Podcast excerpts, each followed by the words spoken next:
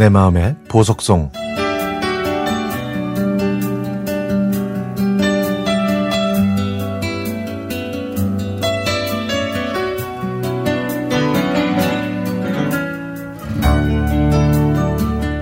이천이십일년 칠월 십이일 월요일, 요양시설에 계신 어머님이 위급하다는 소식을 듣고 급히 병원 응급실로 모셨습니다.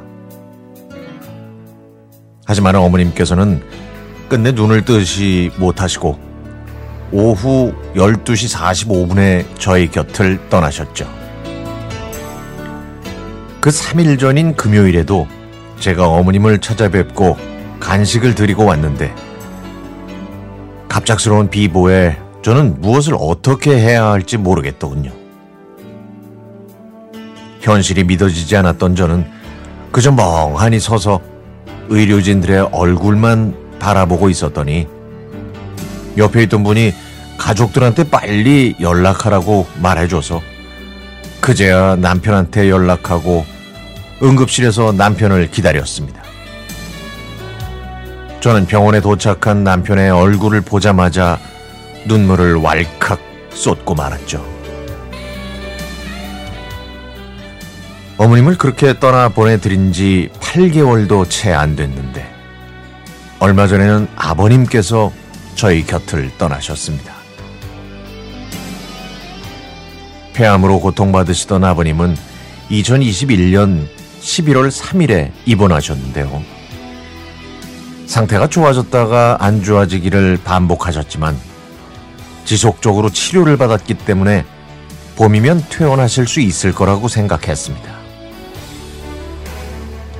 그런데 지난 삼월 육일 새벽 네시 삼십분에 병원에서 전화가 왔습니다. 아버님께서 위독하시니 빨리 병원으로 오라고. 병원에 도착한 시간은 새벽 네시 오십분. 아버님은 저희 얼굴도 못 보시고 눈을 감고 계셨습니다. 얼굴을 만져봤더니 아직 온기는 있었지만 눈을 감으신 채 숨을 안 쉬시니까 정말 허무하다는 생각이 들었죠.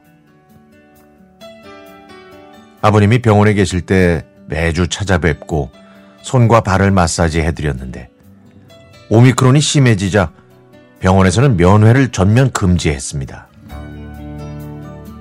면회가 금지된 지 이주째 되던 날, 이런 황망한 소식을 접하니까 정말 힘들었죠. 매주 오던 며느리가 안 오니까 며느리 얼굴이라도 보려고 새벽에 부르셨구나 하는 생각마저 들었습니다. 함께 했던 가족을 이렇게 가까운 시기에 연달아 보내드리니까 마음이 헛헛했습니다. 한순간 모든 것이 무너지는 것 같은 마음. 저희와 조금만 더 함께 하셨으면 하는 아쉬움이었죠. 신한순 어머님, 손도업 아버님, 두 분의 성함을 더 많이 불러드리고 싶었는데 이젠 그럴 수가 없네요.